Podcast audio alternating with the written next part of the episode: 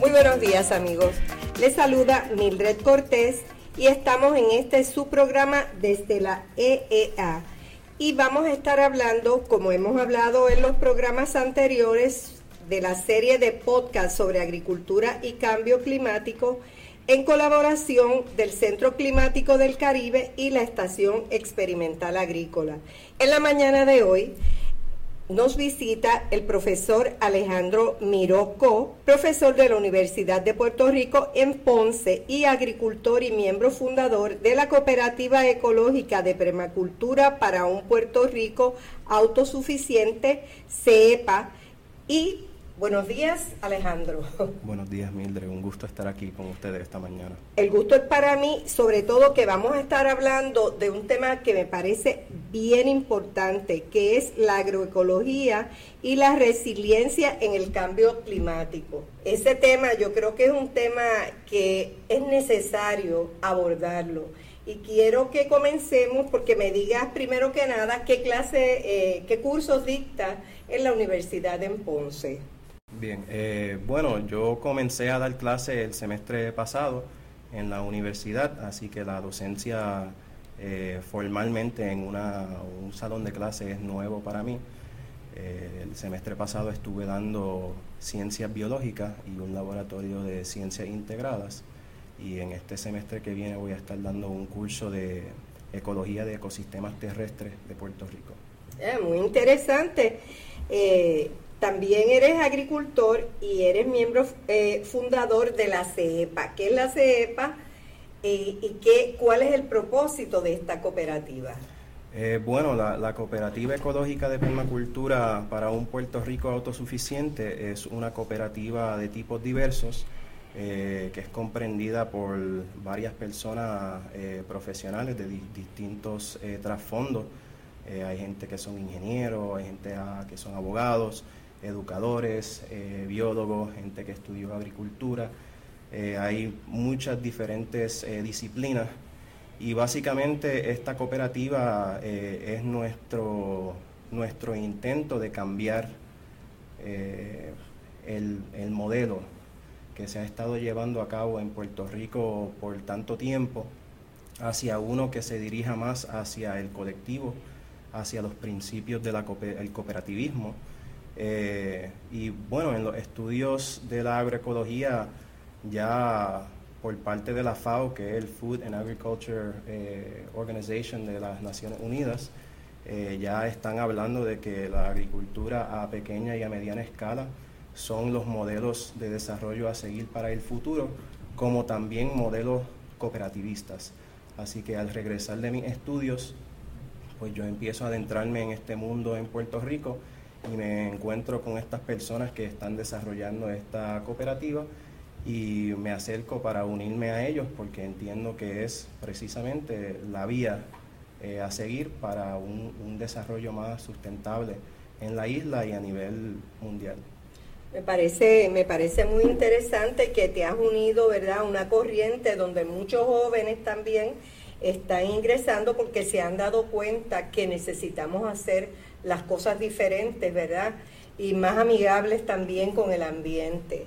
Eh, como dije antes, nuestro tema es agroecología y resiliencia al cambio climático. ¿Cómo tú defines agroecología, eh, Alejandro? Bueno, eso es un, un tema sumamente complejo, eh, como lo suelen ser eh, los temas dentro de la ecología, son temas complejos. Académicamente se ha definido la agroecología como, ¿verdad? Un, tienen, hay varias definiciones para agroecología, o sea que no hay un solo tipo de agroecología, sino agroecologías.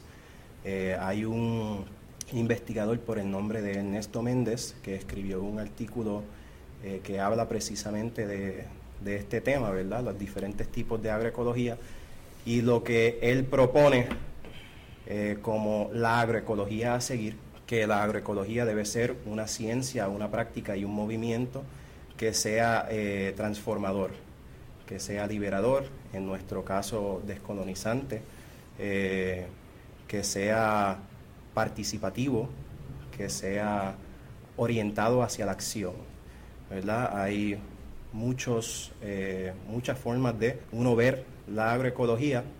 La agroecología se puede mantener en un, una escala del predio. Entiéndase que la persona que maneja una finca puede llevar una serie de prácticas para manejar ese sistema productivo, y eso se puede considerar como agroecología, como unas prácticas agroecológicas. Sin embargo, según se estudia más la agroecología, se dan cuenta los investigadores de algo que los campesinos y las campesinas saben hace mucho tiempo, que estos son sistemas muy complejos y que no se puede hablar de la agroecología solamente en la escala del predio, sino que hay que verlo en, en un contexto más amplio, que un, un contexto social, ¿verdad? Y entonces en este eh, contexto social, pues la agroecología va más allá de unas meras prácticas en un predio, y también tratan eh, cómo es que se estructura el sistema agroalimentario, tanto localmente como globalmente, y tratan temas como la justicia social, ¿verdad? Eh, eh, el acceso a la tierra, eh, comunidades originarias indígenas que tienen terrenos ancestrales y formas de producción eh, autóctonas o desarrollados por ellos mismos según el lugar donde se encuentran.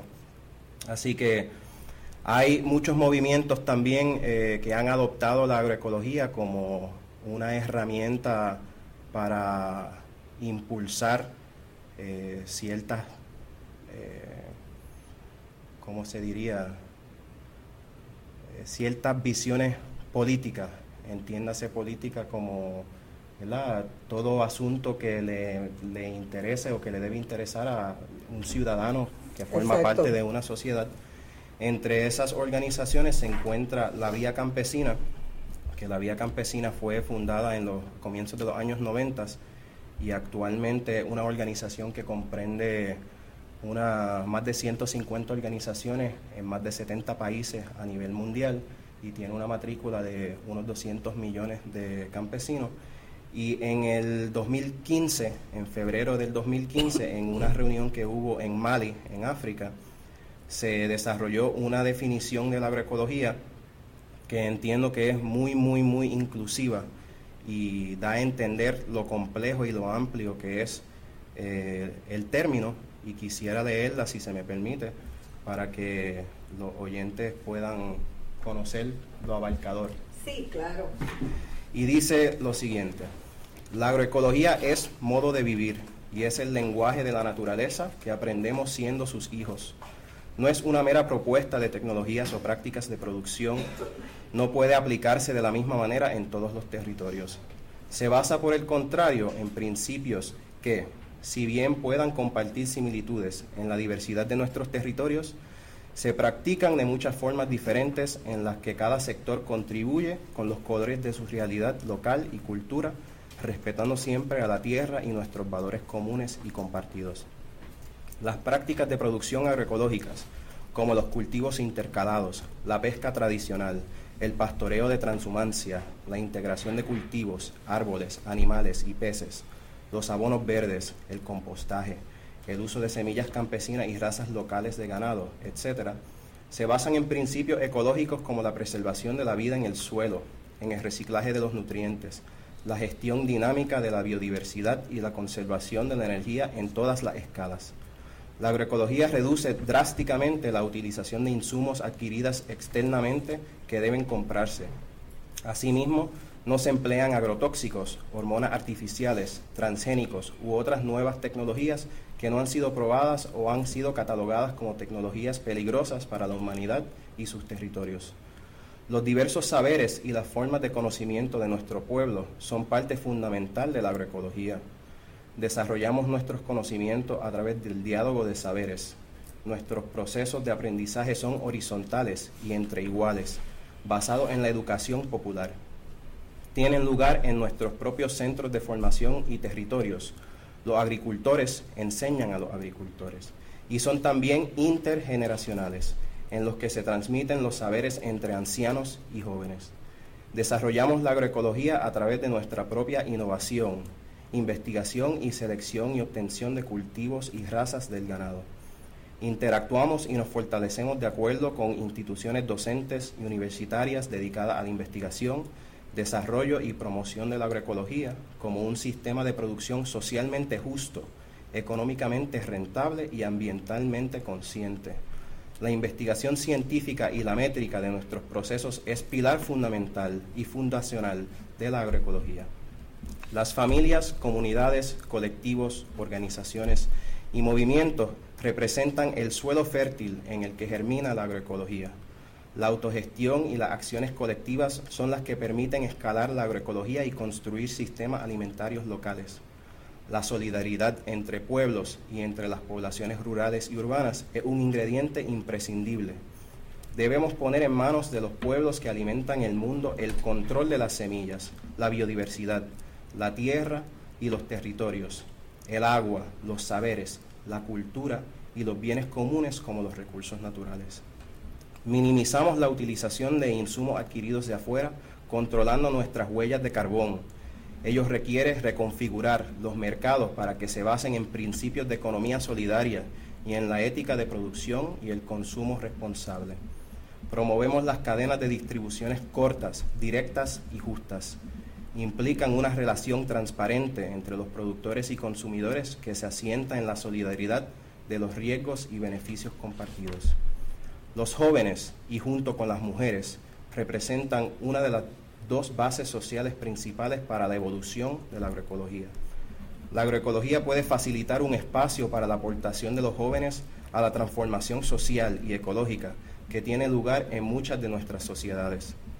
Los jóvenes tienen la responsabilidad de avanzar hacia el futuro a partir de, del saber colectivo que han aprendido de sus padres, ancestros y ancestras. Son los garantes de la agroecología para las generaciones venideras.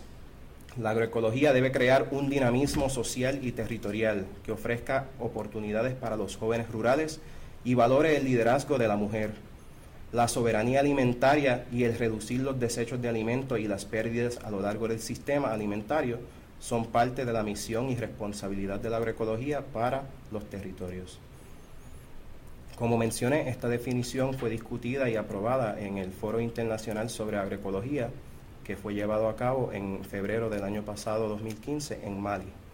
Eh, y esta definición es la oficial que tiene la Vía Campesina, que ya mencioné que es una organización eh, con mucho renombre a nivel mundial en esto de la agroecología. Sí, te agradezco que la compartas con nosotros, una muy completa, donde en realidad se define un estilo de vida completo, ¿verdad? Una forma...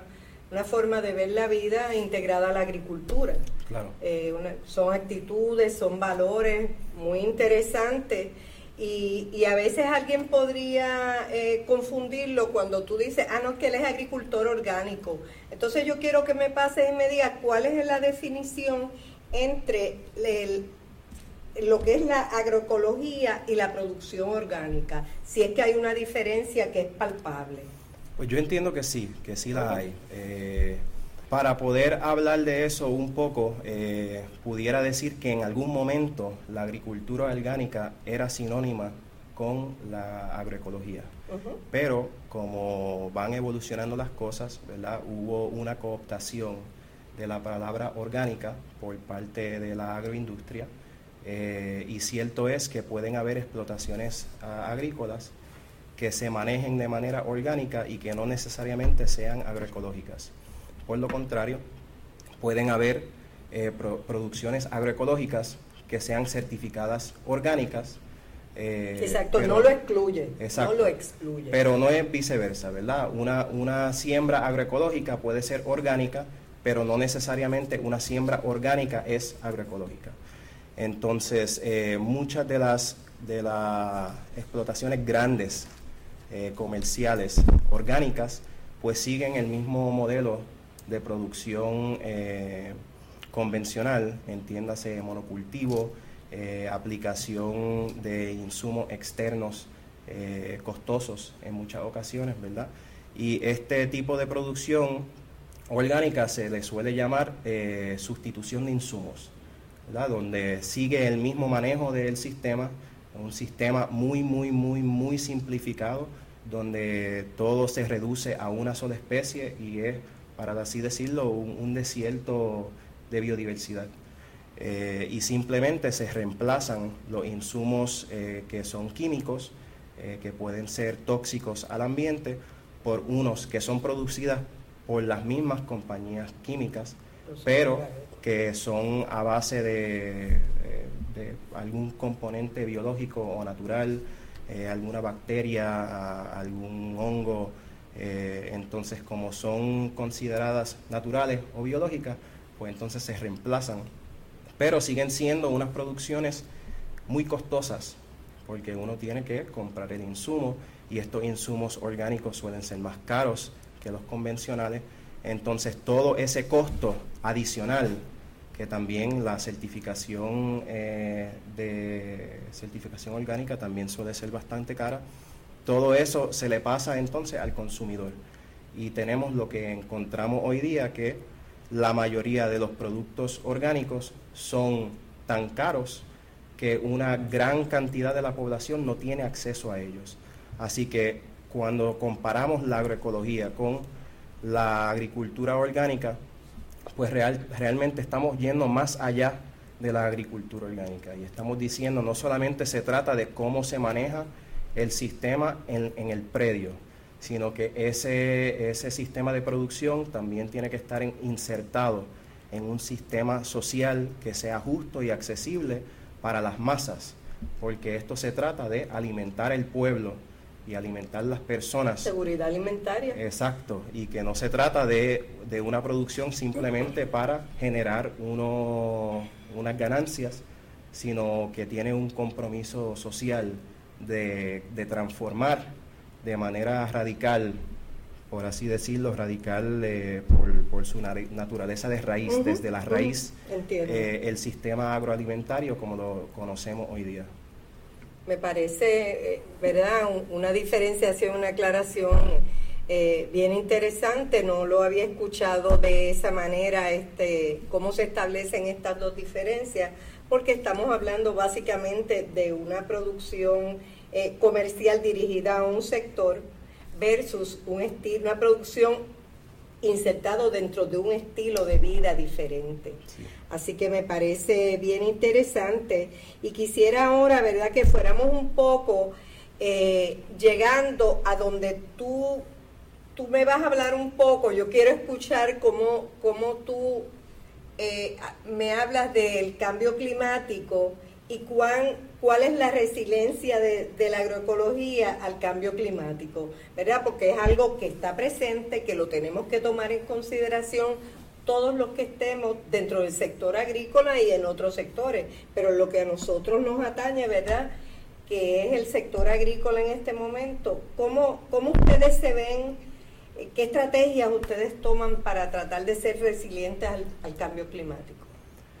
Bien, bueno, eh, la agroecología se puede considerar como una herramienta, o como quizás un estuche de herramientas, ¿verdad?, que tiene muchas diferentes herramientas, y nosotros como seres humanos nos hemos ca- caracterizado por nuestra capacidad de utilizar herramientas.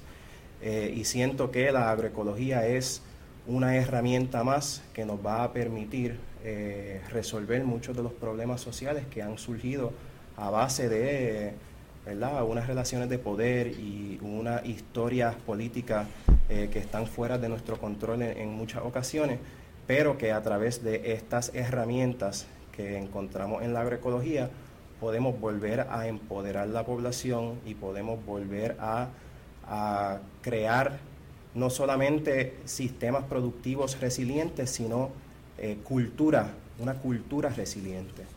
Eh, y muchas de estas eh, herramientas y técnicas vienen de tiempo indígena, eh, son... Eh, prácticas que se han llevado a cabo eh, por milenios en diferentes culturas a lo largo del mundo, cada una ajustada a su realidad climática y su realidad geográfica.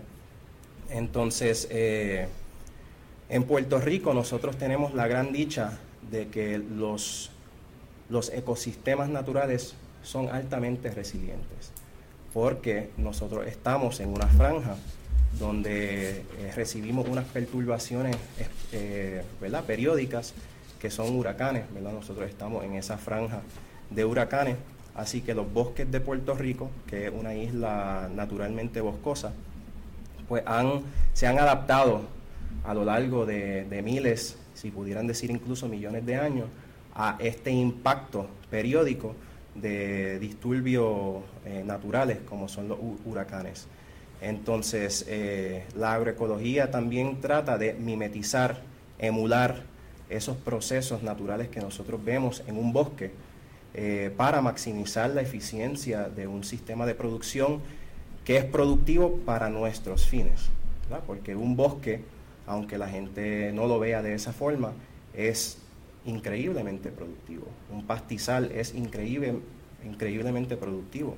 Eh, todo lo que nosotros vemos es, es, es productivo, ¿verdad? Las plantas son unos, unos seres increíbles que son capaces de convertir esa energía solar en una energía química, y aunque la productividad del ecosistema no sea útil para nuestros fines, sigue siendo productivo. Entonces, a través de la agroecología, lo que tratamos de hacer es eh, imitar esos procesos naturales que vemos, por ejemplo, en los bosques, para, para crear precisamente esos sistemas eh, resilientes al cambio. Y la resiliencia eh, se halla en la biodiversidad, en este caso la agrobiodiversidad. Y más allá de la agrobiodiversidad, la agrobiodiversidad funcional, ¿verdad? Se, se habla de que los ecosistemas eh, son sistemas caóticos, son sistemas que tienden a la entropía, ¿verdad? Entonces, eh, las investigaciones ecológicas eh, en, en el ámbito agrícola que tratan con, de esta complejidad, ¿verdad? Que investigan esta, esta complejidad ecológica, lo que han mostrado es que mientras más diverso es un sistema, más interacciones hay entre los componentes de ese sistema, y esas interacciones entre los componentes es lo que le brinda estabilidad al sistema. Y, ajá, y te pregunto, ¿puede la agroecología tener un rendimiento en su producción que sea real, que puedas eh, alimentar a una población? Yo entiendo que sí, eh, creo que también tenemos que empezar a cambiar cómo nosotros percibimos el sistema productivo y, y no ver la productividad solamente como cosecha, que yo cosecho y que yo cosecho de cierto cultivo, sino que en un sistema agroecológico que se basa en el policultivo, no en el monocultivo, pues quizás muestre una productividad menor por cultivo que una explotación que sea monocultivo, pero cuando se toma en consideración la productividad de todo, pues realmente son altamente, mucho más productivos que los sistemas ya, convencionales. Hay combinación de cultivos continuamente. Exacto. Y rotación de cultivos. Sí, entonces esas técnicas que se utilizan en la agroecología, como el, el intercalamiento de cultivos, la rotación de cultivos, cobertura del suelo, tanto vivo como muerto, eh, barreras vegetativas, eh, que se tenga vegetación arbense o silvestre donde puedan estar controles biológicos para plagas, todo este tipo de cosas, lo que hace es que cuando llegan situaciones adversas, que es lo que se pronostica que va a ocurrir o que está ocurriendo con el cambio climático, que estos patrones y estos fenómenos naturales van a ser cada vez eh, más severos más y frecuente. la, más frecuentes, que las sequías serán peor, peores, que cuando hay lluvia va a haber más lluvia. Entonces, esto es un, un amortiguador, básicamente. En, en un bosque, eh, cuando viene un huracán eh, y arrasa el bosque, pues el bosque se regenera Eh, bastante rápido por aquello que acabo de explicar, de que nos encontramos en un sitio donde se ha adaptado a ese disturbio, pero también porque hay tantos elementos, es tan complejo el sistema que cuando uno elimina ciertas especies, hay otras especies que cumplen con esas funciones que cuando el sistema estaba en su estado natural, quizás se pudieron haber visto esas Eh, esas funciones como redundantes, o sea que múltiples elementos dentro del sistema cumplen con la misma función, pero cuando viene el disturbio y se eliminan digamos, tres de esos cinco elementos, permanecen dos que cumplen con esa función y, y permiten que ese, ese sistema regrese más rápidamente. Entonces, si uno tiene un policultivo y se ve afectada algún cultivo por la situación climática, pues tienes otros cultivos. O sea que si vino una tormenta tropical y tumbó todos los plátanos y no le puedes reclamar al seguro porque no fue huracán, pues mira, tienes otros cultivos que sí puedes vender y que no es solamente plátano, no es solamente café, que tiene un sistema diversificado donde puedes eh, tener otras vías económicas, ¿verdad?, para el sustento de la, de la familia o del proyecto agrícola. Y te pregunto, ¿podemos los puertorriqueños pensar que eh, una producción, una agricultura agroecológica puede proveer alimentos para un número eh, considerable de la población? Sabemos que actualmente producimos alrededor del quince, diecisiete por ciento de lo que consumimos, lo demás lo importamos. ¿Crees tú que a través de la producción agroecológica nosotros podemos aumentar esa producción, esa proporción de la producción para estar más cerca de tener una seguridad alimentaria en el país? Eh, definitivamente, no es lo único. Eh, claro está que aunque hagamos todos los cambios para encaminarnos hacia una producción agroecológica eh, más masificada en el país, eh, siguen habiendo una serie de limitaciones eh, sociopolíticas, sobre todo, eh, que nos impiden, ¿verdad?, en ese sentido, como son las leyes de cabotaje y ese tipo de cosas. Eh, pero eh, yo entiendo que sí, que este, esta idea de que nosotros no contamos con el... El, el espacio suficiente en nuestro territorio nacional para proveer comida para la población, yo creo que es errado, ¿verdad? A partir de los años cuarenta, todavía en Puerto Rico se estaban produciendo más de sesenta y cinco por ciento de los alimentos que se consumían en la isla. O sea, estamos hablando de algunas décadas atrás. Es decir, en esos momentos, con una población de quizá un millón y medio menos de lo que tenemos ahora, se podía producir esa cantidad, pues yo veo esto como una gran oportunidad, porque si cierto es que solamente estamos produciendo quince a diecisiete por ciento de lo que se consume en la isla, pues estamos hablando de que la agroecología tiene el potencial de crecer en ese ochenta y cinco por ciento que resta, ¿verdad? Y, y se está haciendo. Ya hay muchas personas que por mucho tiempo se han estado moviendo en estos ámbitos y cierto es que es difícil y que hay muchos retos precisamente porque la corriente común es la agricultura convencional, del paquete tecnológico, de no, la revolución tenemos, verde, todo este tipo de cosas. Es cierto, tenemos esos retos, tenemos el reto también del cambio climático, lo tenemos sí. ahí. O sea, impacta la producción agrícola. ¿Crees tú que la producción agroecológica eh, está preparada Para, para asumir eh, el reto de seguir produciendo, de aumentar la producción, aun cuando vengan estos cambios dramáticos que vamos a estar observando y que ya observamos?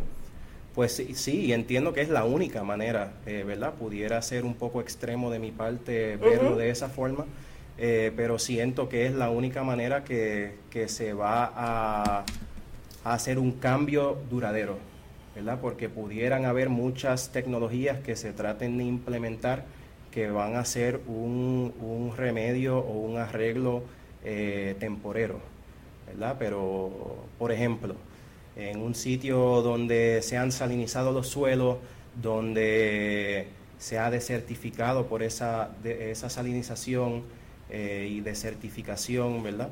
Eh, que se trate de introducir una variedad de yuca Eh, transgénica que tiene más nutrientes que la yuca eh, tradicional. Convencional, sí. Pero si uno hace eso, uno pudiera decir, ah, pues qué bueno que van a tener un contenido nutricional mayor, eh, pero no se está tratando el problema de raíz. ¿Y por qué se salinizaron los suelos? ¿Por qué hubo una desertificación? Pues por malas prácticas agrícolas. Entonces, si el introducir tecnologías transgénicas y de eh, fitomejoramiento y de diferentes técnicas para, para decir que estamos adaptándonos a estos, a estos cambios que estamos viendo a nivel global, si no se encara lo, la raíz, que es que la forma de producir sí, el está suelo mal, se transformó, sí. Que, que, que el suelo se deja ver como algo vivo y se ve simplemente como un sustrato inerte como para producir dinero. Sí, un instrumento de producción. Pues ahí es que está la disyuntiva, ¿verdad? Empezar a educar entonces de la importancia de la salud del suelo. Y la agroecología es un tipo de agricultura que regenera, que no solamente está produciendo alimentos, sino que también está, a través de estas prácticas, regenerando y construyendo suelo. Así que cada vez más tiene que ver mucho con salud de suelo. Sí, sí, muchísimo que ver con salud de suelo. Me parece, me parece muy interesante, ¿verdad? Esta filosofía que nos comparte eh, en el día de hoy. Estoy segura que hay muchos agricultores interesados, ¿verdad?, en... en entrar, en conocer más profundamente qué es la agroecología, cómo la pueden aplicar, cómo pueden hacerse parte de este movimiento. Si alguna persona está interesada, eh, a dónde, tú, dónde se pueden comunicar con ustedes para formar parte de este grupo. Eh, bueno, por las redes sociales, sobre todo por Facebook, ah, han habido muchos grupos eh, que han empezado a surgir. Eh, la Vía Campesina y la C L O C tiene organizaciones eh, que forman parte de esos movimientos internacionales aquí en Puerto Rico, como también tienen otras organizaciones. ¿Pero cuáles son los nombres para buscarlos? Eh, bien, bueno, por Facebook eh, está eh, C L O C Vía Campesina Puerto Rico, me parece que se llama. Eh, también están lo, eh, los sitios web de la Vía Campesina y de la C L O C, que es la Coordinadora Latinoamericana de las Organizaciones del Campo, que me parece que la Vía Campesina, vía campesina punto org. También existe un sitio web muy bueno, que es de la Sociedad Científica Latinoamericana de Agroecología, que es SOCLA, S O C L A punto co, de Colombia. Eh, SOCLA es un grupo que fue fundado por la doctora Clara Nichols eh, y el doctor Miguel Altieri, que son grandes nombres en la agroecología, y hay muchas publicaciones eh, sobre la agroecología y cómo se relaciona con el cambio climático, entre otras cosas, ¿verdad? Hay un, un área que es, ese es el tema específicamente, publicaciones de agroecología y el cambio climático. Este Alejandro, y Zeta en Puerto Rico, ¿no es un lugar donde ellos se puedan Eh, acercar o, o, o, o Zeta ya es una organización de, perso- de agricultores agroecológicos establecidos? Eh, me refería más bien a, a dónde la gente se puede acercar a, a ustedes como grupo, ¿verdad? Para, para familiarizarse, cómo lo hacen, dónde están. Claro, eh, bueno, yo creo que es que hay muchísimas iniciativas. Nombrarlas todas sería no, bastante, claro, pero las personas que se interesen más se pueden ir acercando a los mercados agrícolas eh, agroecológicos que existen en la isla.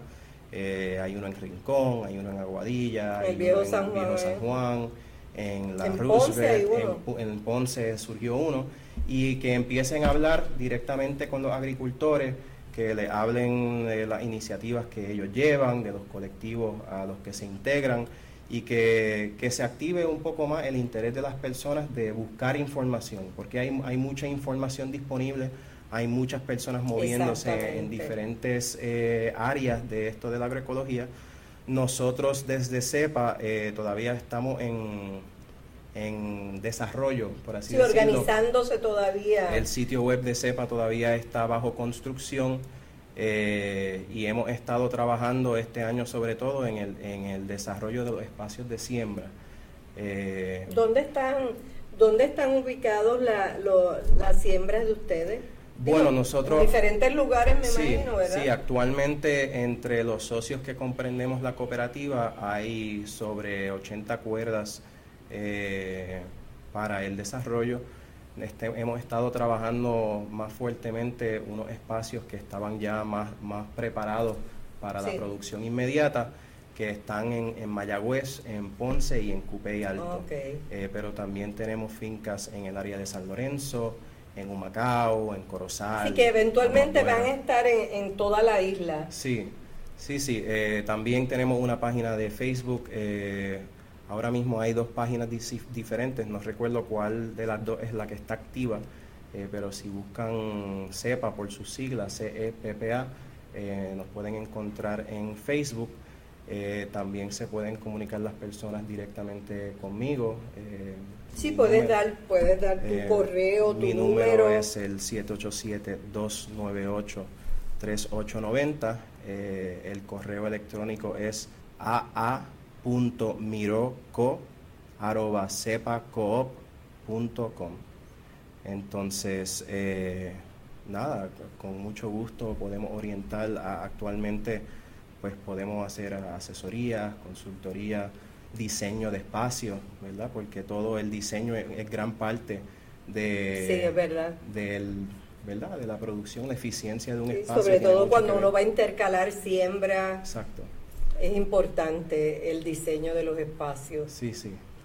Eh, así que yo creo que las personas desde donde están pueden empezar a acercarse a personas que están trabajando estos temas. No es necesario incluso desplazarse. Sí, sino por eso, por si... eso te preguntaba diferente, ¿cómo se podían comunicar? ¿Alguna página de Facebook, alguna página web, algunos sitios que se...? Porque uno a veces piensa que le interesa, pero antes de llegar a comprometerse a algo, tiene que estudiarlo, tiene que conocerlo, saber si es lo que se adapta a tu estilo de vida, si es lo que tú crees, y hay información ya sobre eso. Definitivamente. También hay otra página más de un proyecto que hemos estado trabajando entre varios colectivos que se llama uh, Zeta, que es el Centro de Estudios Transdisciplinarios en Agroecología, eh, que es un proyecto que estamos desarrollando en Lares, eh, que también tiene una página en Facebook, eh, y todo esto se trata de llevar agroecología a la ruralía, llevar agroecología a la comunidad, y que esto sea una iniciativa que venga de la base, porque todo esto se construye desde la base para la base. Exacto. La agroecología se pudiera considerar como un movimiento popular porque tiene en, en su filosofía eh, el interés, el mejor interés para el pueblo. Eh, por ende, pues un, son iniciativas populares. Sí. ¿Qué más puedo mencionar? No, yo sí. creo que, que hemos cubierto bastante, sobre todo me parece bien importante cuando habla que quieren que sea un movimiento popular. ¿Por qué? Porque un movimiento popular pueden entrar todas las personas interesadas. Exacto. Y muchas veces estos movimientos populares, las mismas personas que los impulsan, son las personas que están disponibles para educar, para capacitar, para informar, para asesorar.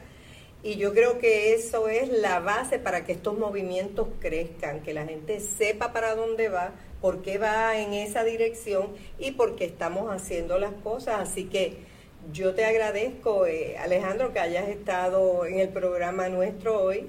Les deseo mucho éxito porque yo creo realmente que hacia eso nos debemos dirigir, ¿verdad? Y hacer también amigables con el ambiente. Y yo creo que la agro- agroecología está en esa línea, así que yo les deseo mucho éxito. Y si cuando este programa, ¿verdad? Cuando este movimiento, ustedes estén más sólidos en cepa, te invito que si quieres volver aquí y, y compartir, ¿verdad?, los logros que han tenido y cómo va la situación, estamos a tu orden. Así que muchas gracias y mucho éxito. Muchísimas gracias. Eh, gracias por tenerme en el programa hoy, se lo agradezco. Un placer para mí. Amigos, y recuerden que les esperamos nuevamente en nuestro programa la próxima semana. Y les pido que si quieren comunicarse con nosotros y registrarse en nuestros programas, vayan a biblioteca punto e e a punto u p r punto e d u o en Facebook en Desde la E E A. También pueden escuchar nuestro programa en iTunes. Y si tienen alguna sugerencia o recomendación, pueden escribirle a nuestro productor, el profesor Luis Méndez, que es director de la Biblioteca de la Estación Experimental Agrícola, en luis punto méndez cuatro arroba u p r. Así que, buenos días. Participa. Únete a la conversación y aporta ideas sobre cómo crear resiliencia al cambio climático en el sector agrícola y forestal del Caribe. Escríbenos a caribbean climate hub arroba gmail punto com. Esta serie de entrevistas es parte de los esfuerzos de divulgación científica del Centro Climático del Caribe, realizados en colaboración con la Biblioteca de la Estación Experimental Agrícola. Para más información sobre el centro, visita caribbean climate hub punto org y encuéntranos en Facebook, Twitter y en YouTube. Gracias.